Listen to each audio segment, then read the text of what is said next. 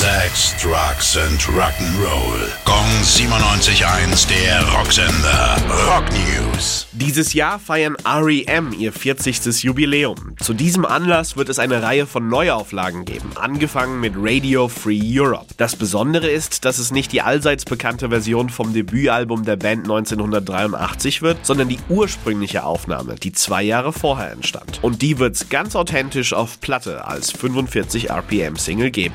Nach sechs Jahren werden Duran Duran dieses Jahr ein neues Album veröffentlichen. Die erste Single Invisible gibt's schon jetzt zu hören.